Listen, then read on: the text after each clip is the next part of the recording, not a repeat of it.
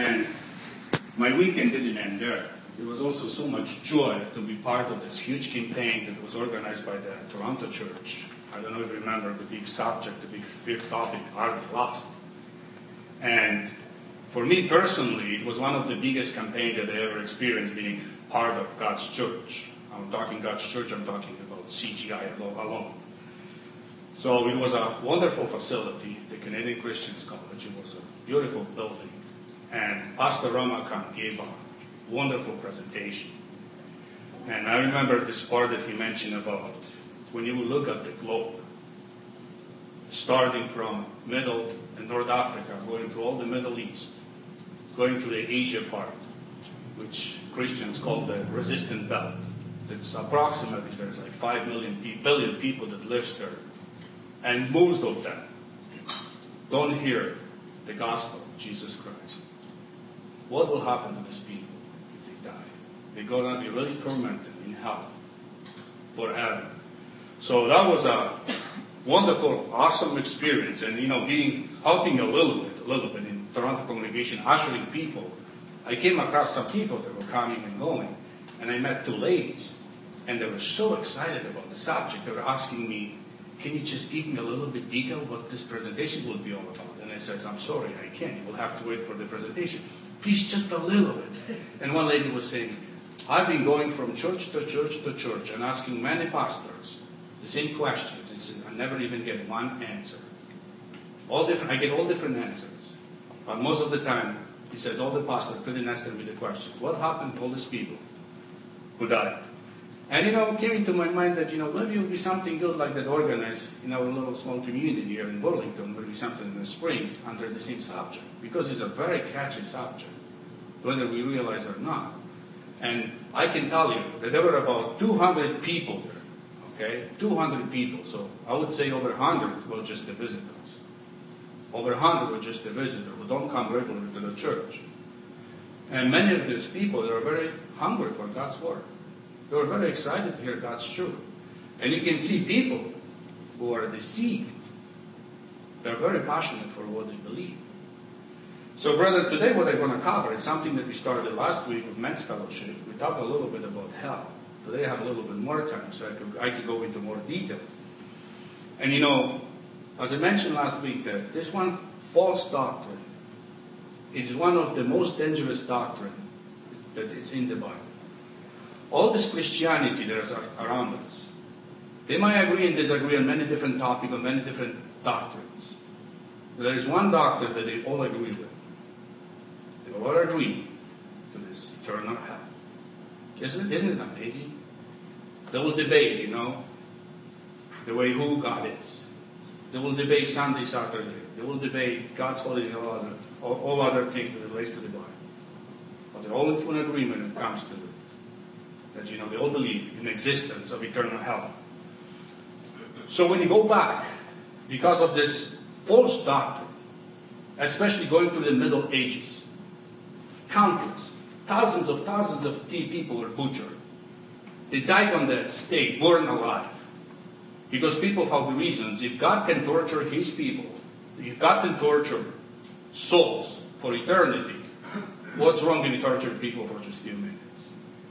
That's where they find the excuse. And that's what they did, killing maybe millions of people to the Middle Ages. Okay?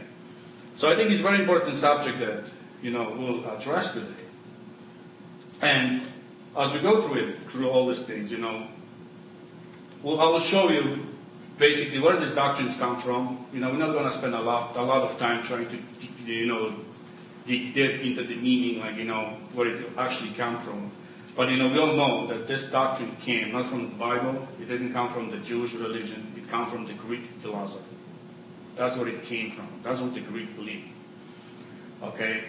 And when this doctrine became so popular in the church, you know, can you also imagine that all the first church fathers, going through the first, through the second, through the third, through the fourth centuries, 98% of them, they were Greek philosophers. So they were immersed into this Greek mythology and the Greek way of looking and, you know, the concept of war. And they tried to implement the same Greek philosophy by trying to understand and reading the Hebrew Bible. which is a total mistake. Okay, but when they actually, this doctrine became so popular, when I was shocked and I did my research, it became so popular under one church father, and it was the Augustine in the early 5th century. What is so amazing about this church father, that he was the first one so popular in the church, but he couldn't speak Greek. So his concept of this eternal hell, eternal punishment, came from reading a Latin Bible. He couldn't check up, he couldn't go into the Greek and check the original writing of the Greek. The early church fathers, they didn't preach about hell because they couldn't justify it. They were very good at Greek, they couldn't justify it from the Bible. He being a Latin philosopher, he found a way how to justify this hell to the Latin Bible, not to the Greek Bible. It's not so amazing, it's not amazing. I'll give you an example, okay? Just think for a moment. You know, if we translate, doesn't matter what kind of Bible, let's say that's a New King James Version, but let's say King James Version, okay? If you get King James Version from the original Hebrew script, Aramaic and Greek, you can just imagine how many will lose through interpretations, right? How many concept, idea will lose through interpretation, right? And now also imagine if, let's say, somebody will try to translate this King James Version into the Polish Bible and making, let's say, a Polish version of King James Version, then you can see you are in big danger, right? And based on Polish Bible, come to you and try to say, justify some of the doctrines. That would be insane. That's what Augustine did. Okay? And everybody accepted, because he was a very powerful speaker. He was a very influential writer. And over the time, he influenced the entire church. Okay? So let me show you a passage that actually inspired him to speak about this eternal hell. And the scripture, that's the one that we read today. It comes from Matthew chapter, where Daniel read today. Matthew chapter 25. You just go there. Matthew 25.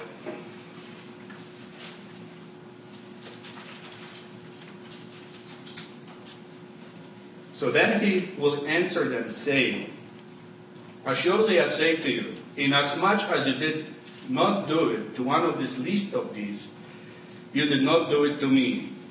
And verse 46, these will go away into, and highlight this word, everlasting, okay? Everlasting punishment by the righteous into eternal life. So he concluded based on the scriptures that if there is such a thing like eternal life, it will be obvious to assume there will be such a thing as, you know what, eternal damnation. That's how we look at the scripture. It just makes sense. And from then on, just went and tried to make this doctrine so popular. So, first thing, before we get to the start of this concept of hell, we're going to look at this word, everlasting. Okay? We're going to look at this everlasting. So it comes from the Greek word, and you know, the Greek word, what it means is, the Greek word is aionios. A-I-O-N-I-O-S, or A-I-O-N. It comes actually from I, right? But what's the important about understanding this Greek word, okay? Yes, it can mean something that lasts eternal, that something that is forever, that's number one. But it can also mean that something is just age-abiding. Okay? We talk about the Middle Ages, that's age-abiding. We talk about the millennium, that's the millennium age.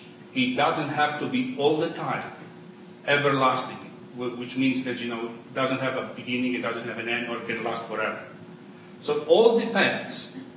It all depends, you know, on the context of the scripture. But if you don't know the Greek, it's so easy to just look at some words and say, I think it's everlasting means everlasting.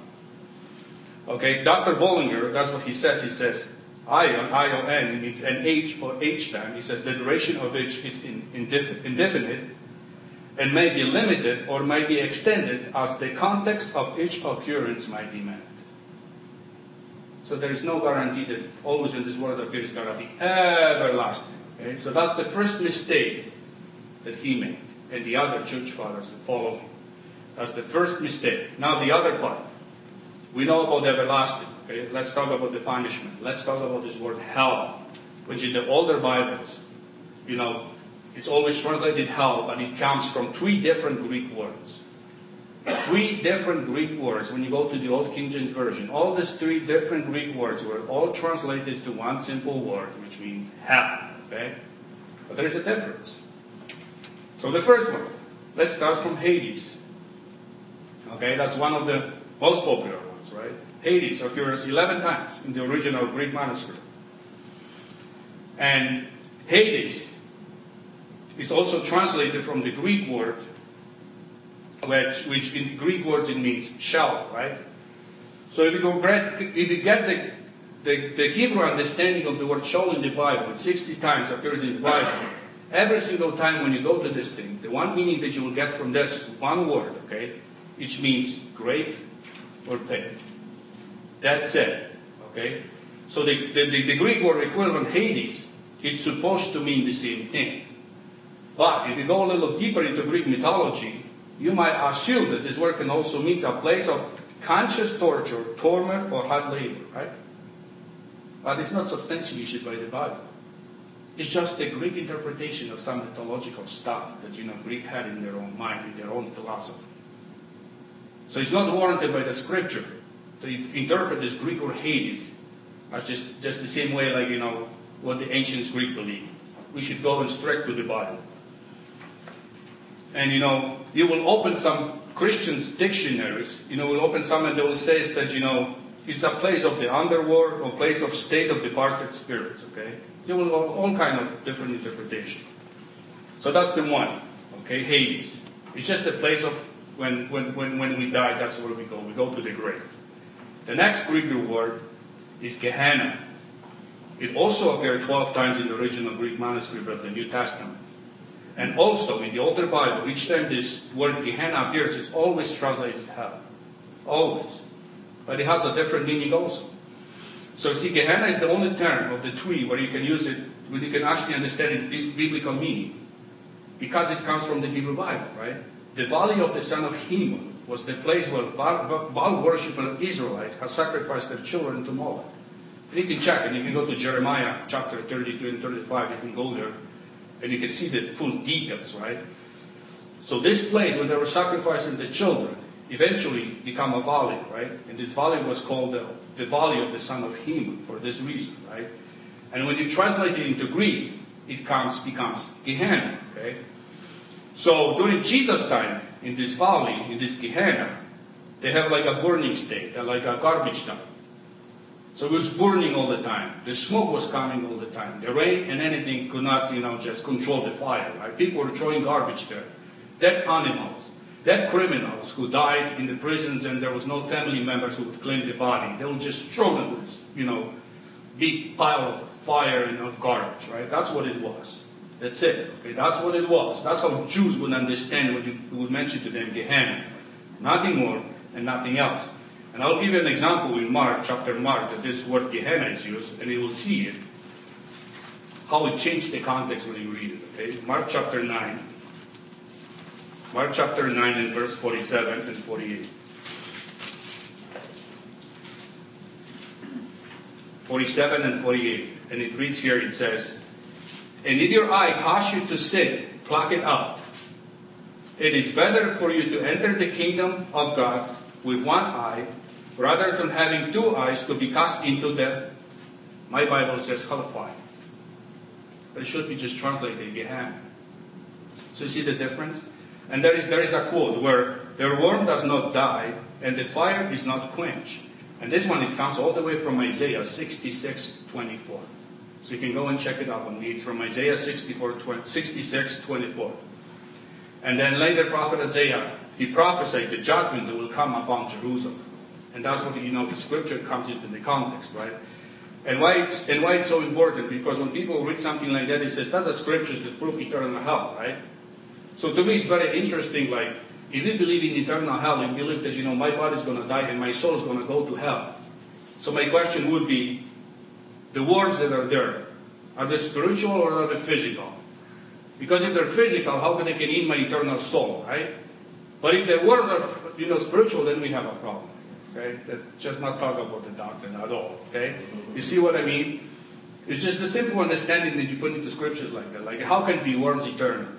Is it possible? No. Whenever you have a garbage site, always will be full of parasite and worms and birds and stuff like that. And worms will multiply the worms. Just, as there are feed, there's lots of garbage to feed them. They will just multiply. That's what they will do. And also this word, when you go and look into, let's say, some of the Greek mythology, they'll say it's a place of a burning hell of souls and something like that. But it's not. And it shouldn't be not. The Greek philosophy, it shouldn't be bring into the Bible, the Hebrew Bible. So there are two concepts that we struggle as a Christians, even today, thousands of years later. Is the Greek concept of seeing the world and the Hebrew concept of seeing the world, right? And we should be careful of that, because it's a huge difference, We'll talk about this a little bit later. So, as I said, this Gehenna word is also mentioned 12 times, and if you want scriptures later, I can give it to you. I'm not going to go to all the single scripture. The last one, the Hebrew word, the Greek word that appears as a hell, okay? It's called Tartarus. And this word only appears one in the Bible. And if you go to 2 Peter, I will show you where it appears. 2 Peter chapter 2.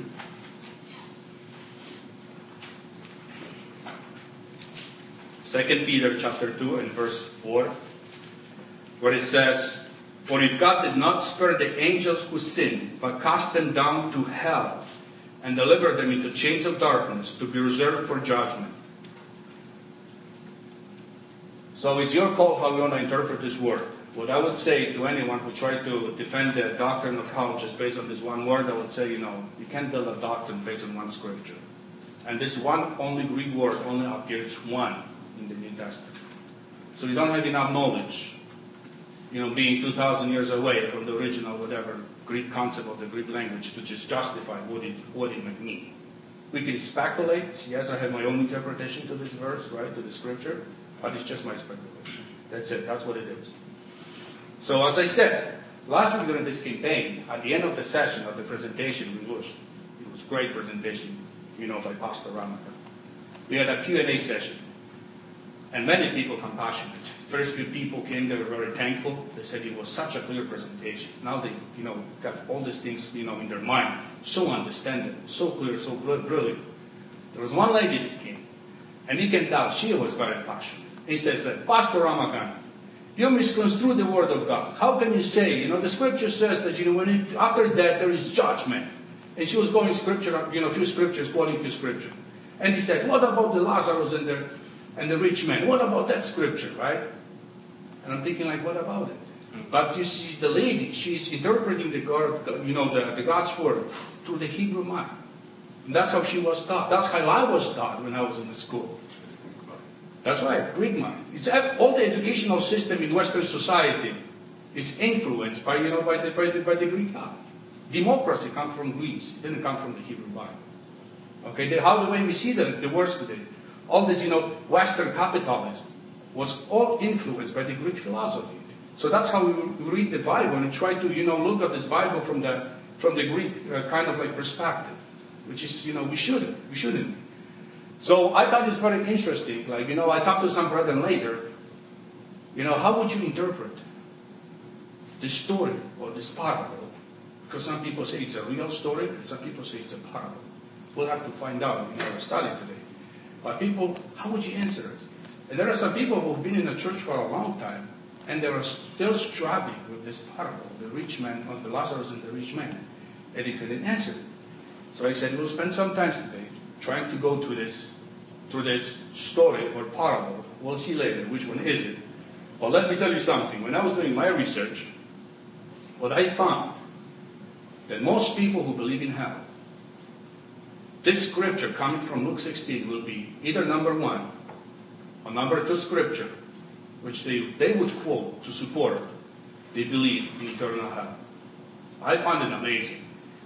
This scripture is so important trying to prove something, that it can be only a parable, okay? So let's go to Luke 16.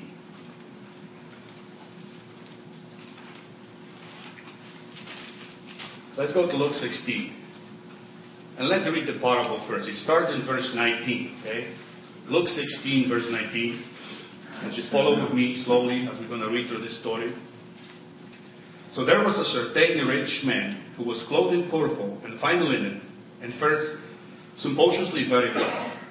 But there was a certain beggar named Lazarus, full of sores, who was laid at his grave, desiring to be fed with the crumbs which fell from the rich man's table. Moreover, the dogs came and licked his sores. So it was that the beggar died and was carried by the angels to Abraham's bosom. The rich man also died and was buried. And being in torments in Hades, he lifted up his eyes and saw Abraham afar off, and Lazarus in his bosom. Then he cried out and said, Father Abraham, have mercy on me, and send Lazarus, that he may dip his tip of his finger in water and cool my tongue, for I am tormented in this flame.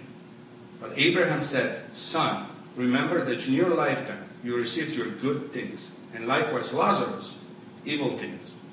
But now he is comforted, and you are tormented. And besides all this, between us and you, there is a great gulf fixed, so that those who want to pass from here to you cannot, nor can those from there pass to us. Then he said, I beg you, therefore, Father, that you would send him to my father's house, for I have 5 brothers, that he may testify to them, lest they also come to this place of torment. Abraham said to him, They have Moses and the prophets, let them hear them. And he said, No, Father Abraham, but if one goes to them from the dead, they will repent. But he said to them, If they do not hear Moses and the prophets, neither they will be persuaded through the one who raised from the dead. It's a very convincing story. People died. People communicate to each other. Okay? They died, but they're still conscious. So how would we explain this story? So we have to ask ourselves, is it a real story or it is a parable? Okay? What would you say? What would your opinion? See, let me make it clear. It's the only passage in the New Testament, okay? The only part of the scriptures in the New Testament that supposedly shows consciousness between death and resurrection. It's no one else. It's only here. Okay, point number 2. In this passage alone, there's not a one single reference to our soul or our spirit of man. So keep this in mind, okay? Keep this thing in mind. Now, just on the surface, Joe would just look at this parable, okay? People who believe in, hell. Is it possible for a person to go to hell or a person to go to heaven? Is it possible to communicate between each other? Most people who believe hell will say, you can't, you're in heaven, you can't communicate with people in hell, and it's the opposite. But in this story, it says they can communicate. So that's, number 1. How can those in heaven look up and see people burning in hell? Just think for a moment. You have your children, okay? Let's say your children are not of age, and something happened to them and they died. And you are the part of the first resurrection, yes? You are the Son of God. You are the daughter of God. And you're up there and, supposedly being in heaven, right? And you look at your daughter or your son, how he's suffering in hell. How would you enjoy it? How would you enjoy your stay in heaven? Would it be a pleasurable experience? I don't think so. Now the other point. Can they hear the screams? According to this, story, they can hear the one screaming and the other. Right? Is it possible? Is it really possible to do this? No. And now the other point that I want to mention, just on the surface. How large is Abraham's large bosom? Okay? How large it is? How many people can contain? 5, 10, millions, billions? I don't know. How large is it?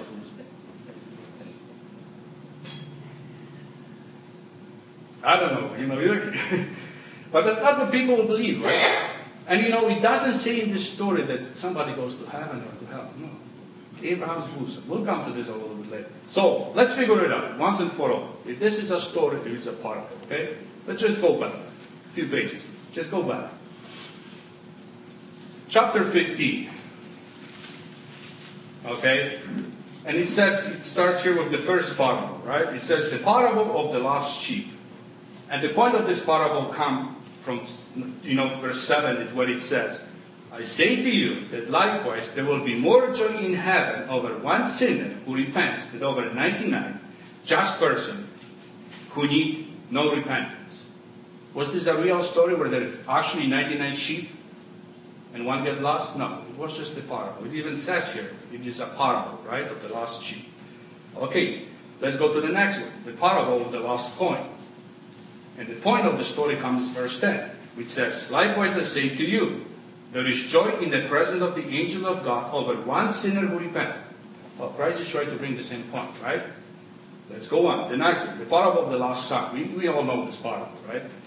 But the same conclusion comes in verse 24, where it says, for this my son was dead and is alive again. He was lost and is found. And they began to be married. So it says, that was another parable.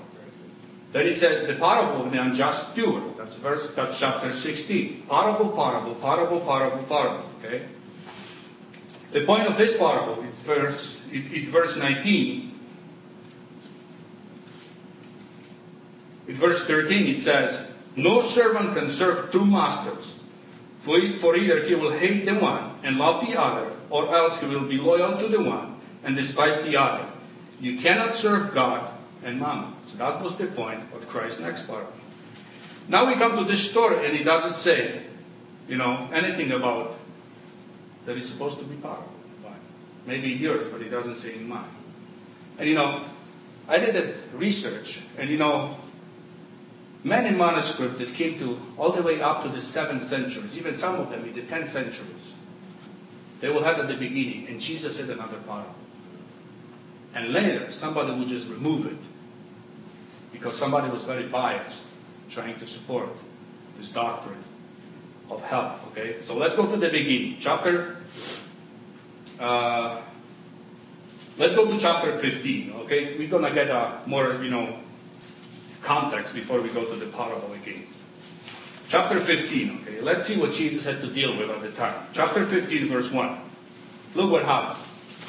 Jesus is preaching, okay? Jesus is having, great time. And look what happened. And all the tax collectors and all the sinners drew near to him to hear him, okay? All the sinners were despised by Pharisees and Sadducees. They all come to hear Jesus Christ. In verse 2, and the Pharisees and scribes complained, saying, this man receives sinners and eats with them. They always had a problem with Jesus. How can he associate with sinners? They were so righteous. They despised the poor people. They said, what? They were calling themselves blessed because they were rich. And you see all these poor people, right? And Jesus comes and he eats with them. He heals them, okay? He spends time with them. So they couldn't handle it in their mind. They couldn't handle it. So just go to chapter 16. That's where the story of this parable starts, okay? But we'll pick it up at verse 14, okay? Go to the beginning. And he says the same thing.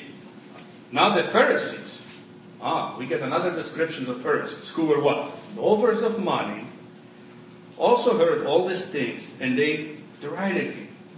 And he said to them, you are those who justify yourself before men, but God knows your heart. For what is highly esteemed among men is an abomination in the sight of God. So we get another information what Christ was dealing when it comes to this parable. So we know that they were lovers of money. They like to justify themselves before the man. And there are many, many examples in the New Testament. And especially they despise the poor people and the tax collectors. Okay? So that's the context. And I can also give you, you can go Luke chapter 13. I'll show you another scripture. Luke 13 and verse 28. Luke 13 and verse 28 and says, Christ says to them, he says, there will be weeping and gnashing of teeth when you see Abraham and Isaac and Jacob and all the prophets in the kingdom of God. And he says, and you yourself trust them. So that's how Christ was trying to baffle them all the way along, in the stories of the Gospels. So let's go to verse 19 again. I think it's very important, Christ gave us some clues. It's a parable. So he's trying to teach us something. He's not speaking officially to the Pharisees, right? But he's giving us clues. Okay, so verse 19, one more time. It says, there was a certain rich man who was clothed in purple and fine linen. Now, who was dressed in fine linen in the Bible? Mostly high priests, right? When you come to Scotland, rich people too, royalty, by fine linen, mostly priests were, and especially high priests on the Day of Atonement, okay? So, that's one of the clues. And they lived luxurious life. High priests were very rich people in Jesus' times. They were aristocrats of the society back then. They were the royalty. They were the multi-billionaire people. And Christ says here, they lived luxurious life. Okay, let's go to verse 28. Most people miss this clue, okay? Most people absolutely miss this clue. He says, For I had 5 brothers. So they were leaders of what nation? The Jewish nations, okay? So they came from Judah. How many brothers Judah had? 5. Okay, 5 brothers. Reuben, Simeon, Levi, Issachar, and Zebulun. 5 brothers, which all came from Jacob, first wife, Leah, okay? You know, Christ could just give like 5 brothers. He could give like 3 brothers and 6 sisters, but he gave 5 brothers. So you know exactly, you know, if you're a Jew and you were a Pharisee or a Sadducee, you'll get the message, okay? Fine linen, nice dress, 5 brothers. He was addressing the top leader of the Jewish nation back then, okay? It's getting more interesting. Let's look what we can find about this poor man, okay? It says in verse 20, but there was a certain beggar named Lazarus. Lazarus is not a Hebrew name. Lazarus in Hebrew, you know what it means? It means Eliezer. So I don't know my pronunciation, but you know, I can. Eliezer. Okay? And you know who was this guy? When you go all the way back to the Genesis, book of Genesis, you know who was Eliezer? He was a faithful Gentile servant who served Abraham. And he even came to a point that Abraham, as he was waiting for this promise of God that he will have his own descendants, okay? He was willing to give all this inheritance to this one slave of his. Faithful Gentile servant whose name was Eliezer, okay? And it was the same guy who eventually went and got a wife for Isaac. You can find the story. It's in Genesis 15. That's the story about, you know, this gentleman. And then you can go to chapter 24 and you see all the story how he found the wife for Isaac. So it's amazing. It's amazing when Christ gives us a little clue. And, you know, and instead of reading through this thing, through the interpretations of the Hebrew Bible, we would rather apply the Greek mythology to read what it means here from this part. Okay? So we know who the rich guy is. We know who this poor guy is. Okay? What's the battle going on? What's happening here? Okay? And then we know this beggar, he's desiring to be fed with the crumbs which fell from the rich man's table. Okay? That's not the language that is used only once here. Okay? Let's go to Matthew chapter 15. Hold your place here, okay? Because it will come back. Matthew chapter 15. I want to give you all the background, okay? And I want to give you, it's always better to interpret Bibles through the Bible to try to interpret Bible to some human imagination or human mythology, okay? Matthew 15 and verse 21. Look what happened here. Similar story. Okay? Not a similar story, but something. Then Jesus went out from there and departed to the region of Tyre and Sidon, okay? And behold, a woman of Canaan, a Gentile woman, came from that region and cried out to him, saying, Have mercy on me, Lord, son of David. My daughter is surely demon-possessed. But he answered her not a word. And his disciple came and urged him, saying, Send her away, for she cried after us. But he answered and said, I was not sent except for the lost sheep of the house of Israel. And just look at this Gentile woman. Then she came and worshipped him, saying, Lord, help me. She came and worshipped him. The other Jewish people have a problem to do this with Jesus, okay? His disciple didn't have a full trust in him yet. But he answered and said, It's not good to take the children's bread and throw it to the little dogs. Don't you find it offensive? Jesus would send a statement like that. And he said, Yes, Lord, yet even the little dogs eat the crumbs which fall from the master's table. You see the similarities? What is Jesus trying to address in this parable of the rich man and this poor man Lazarus? Just go back to Luke chapter 16. Okay? So you see the stories. This, in Matthew 15, this poor woman, she begs Jesus to heal his daughter, right? She's desperate, but she has this faith from heart. And it doesn't matter what Jesus says. She knows who he is. And she's ready to worship him. The Jewish people have problems. The Gentile people come to Jesus, okay? And you know, she's got unbelievable humble spirit. That's what many Jewish people failed at the time to recognize who Jesus was. And this woman was willing to be a spiritual beggar. And she wanted just to, you know, she just wanted to rely on every single crumb that fall from the table. She was happy just to get whatever is falls from the master table. That's why she's happy, content, with humility, ready to worship Christ. So Christ goes on here in this parable, Luke 16. We get the same pictures, right? This poor man, he's just sitting at the gate. He just wants every single crumb that falls. He just wants to be satisfied. He's thirsty. He's hungry. And there's no one to feed him, okay? So in the other words, you know, the Jewish leaders, they thought of the Gentiles as dogs. They didn't want to go and spread the good news. They didn't want to teach the Gentile, you know, what God is all about.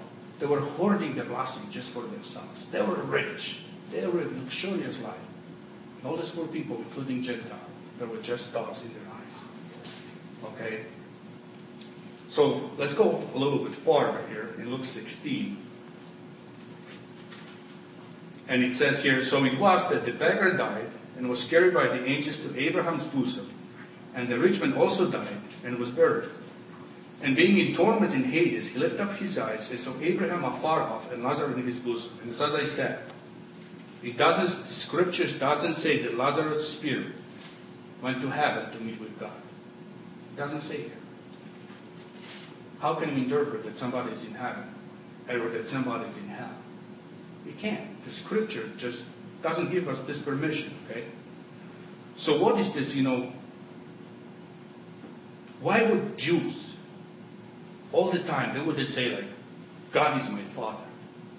Most of the time they would say, they were probably, Abraham is my father. And I can claim that I'm descendant of Abraham. I have my papers here, my genealogy goes, and I can, you know, have my genealogy all the way to Abraham. I'm an Abraham child. You know, we have Moses, you know. I want to obey Moses. I don't want to obey Jesus. So this battle was going on all the time. And I will show you some of them. If you go to Matthew chapter 3 and verse 9, Matthew 3 and verse 9, and this time I'll read to you from the New Living Translation. Matthew chapter 3 and verse 9.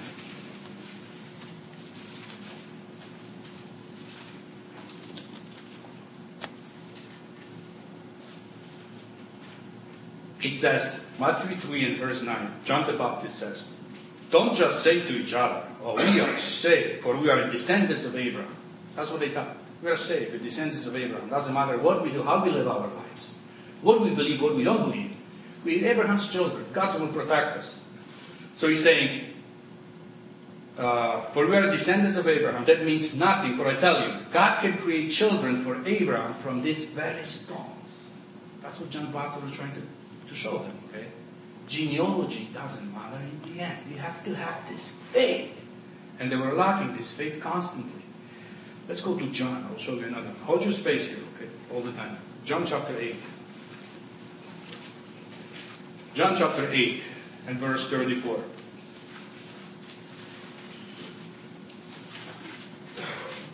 Actually starts with verse 33. They answer him, we are Abraham's descendants, and have never been in bondage to anyone. Really?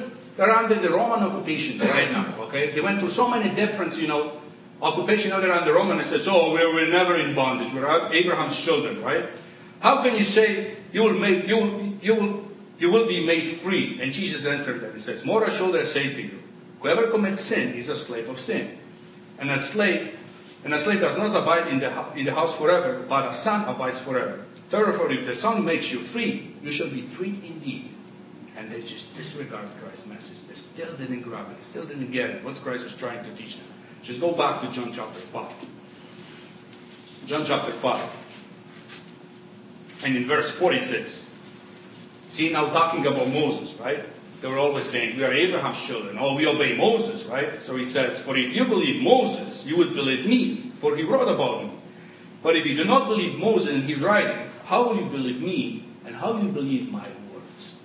And in the end of this paragraph, when he comes at the end of this paragraph, when he look, you know, this rich man says, you know, and the point at the end, he says, even if somebody comes from the dead, and Jesus was saying, I'll be resurrected, I will come from the dead, he says, they will still not believe in me.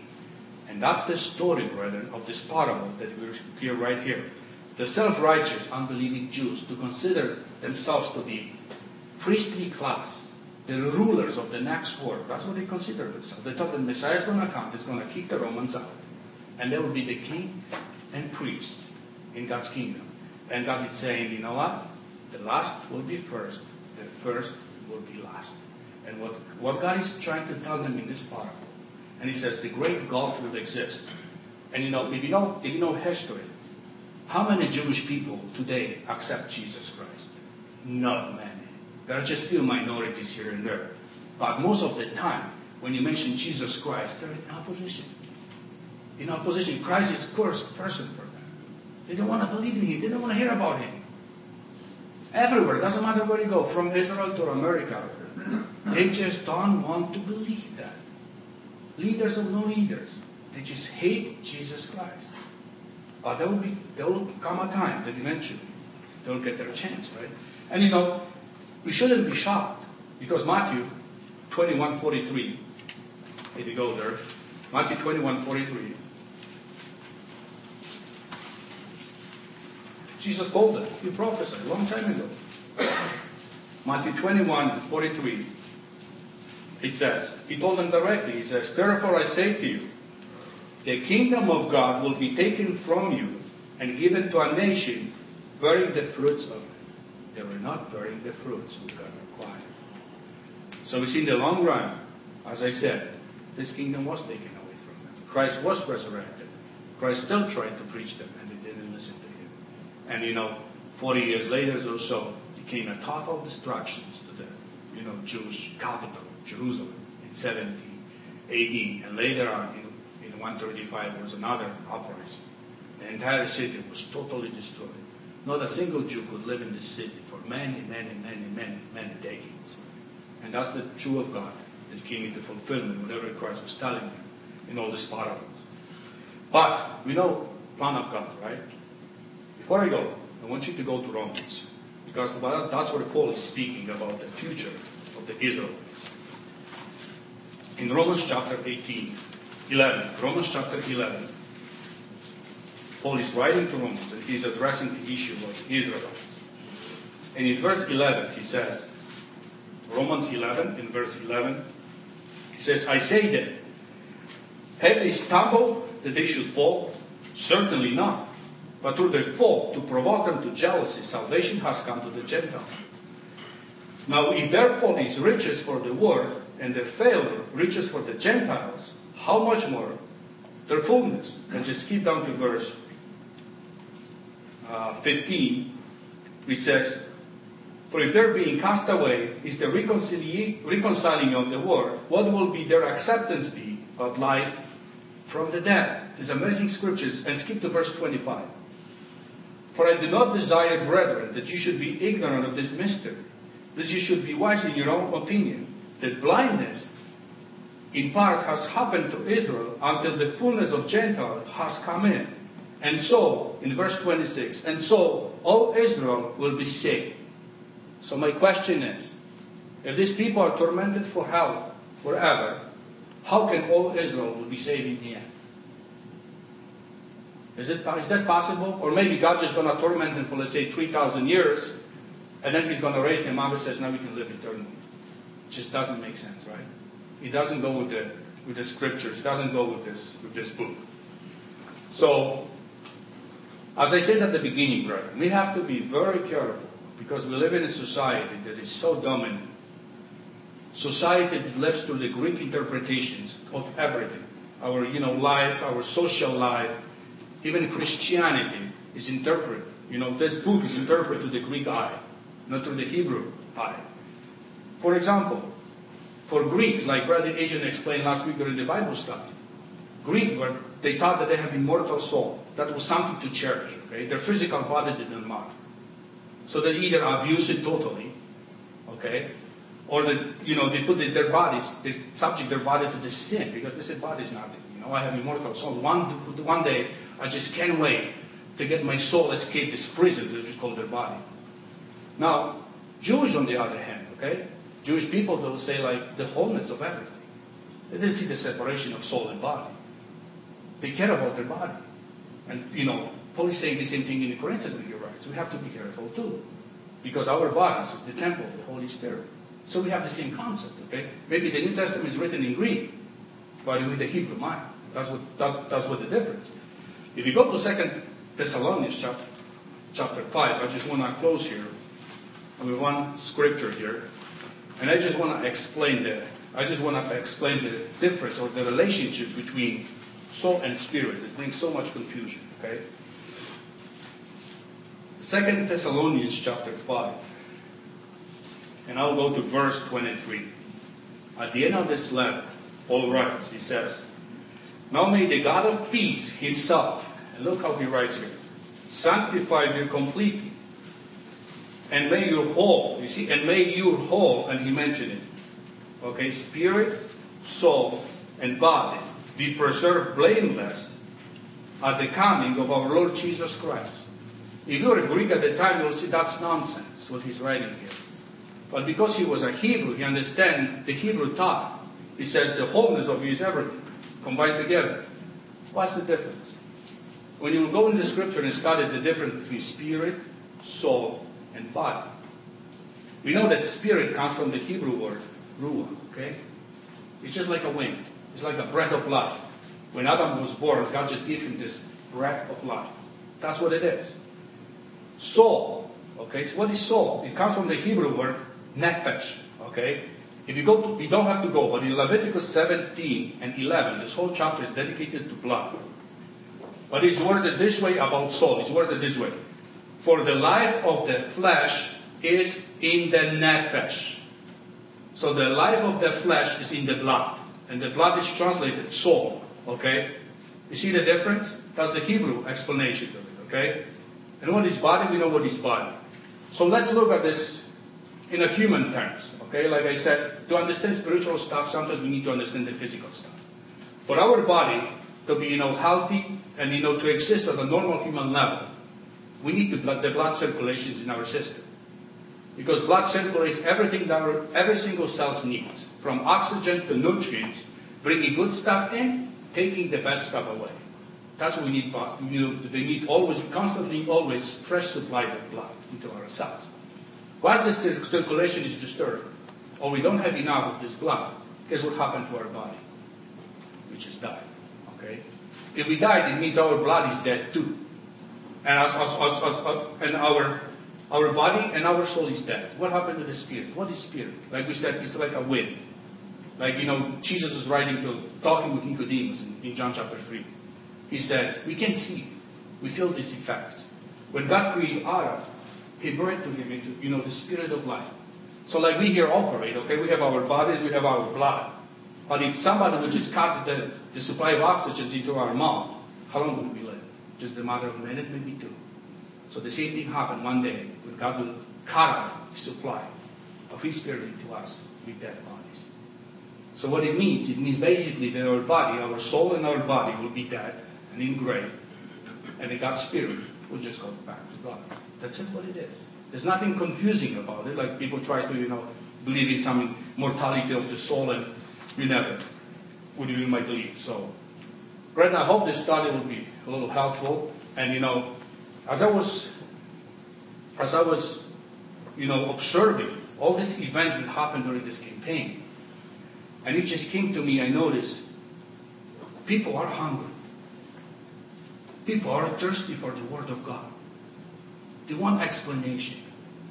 And and on the other hand, we are so blessed to have this knowledge.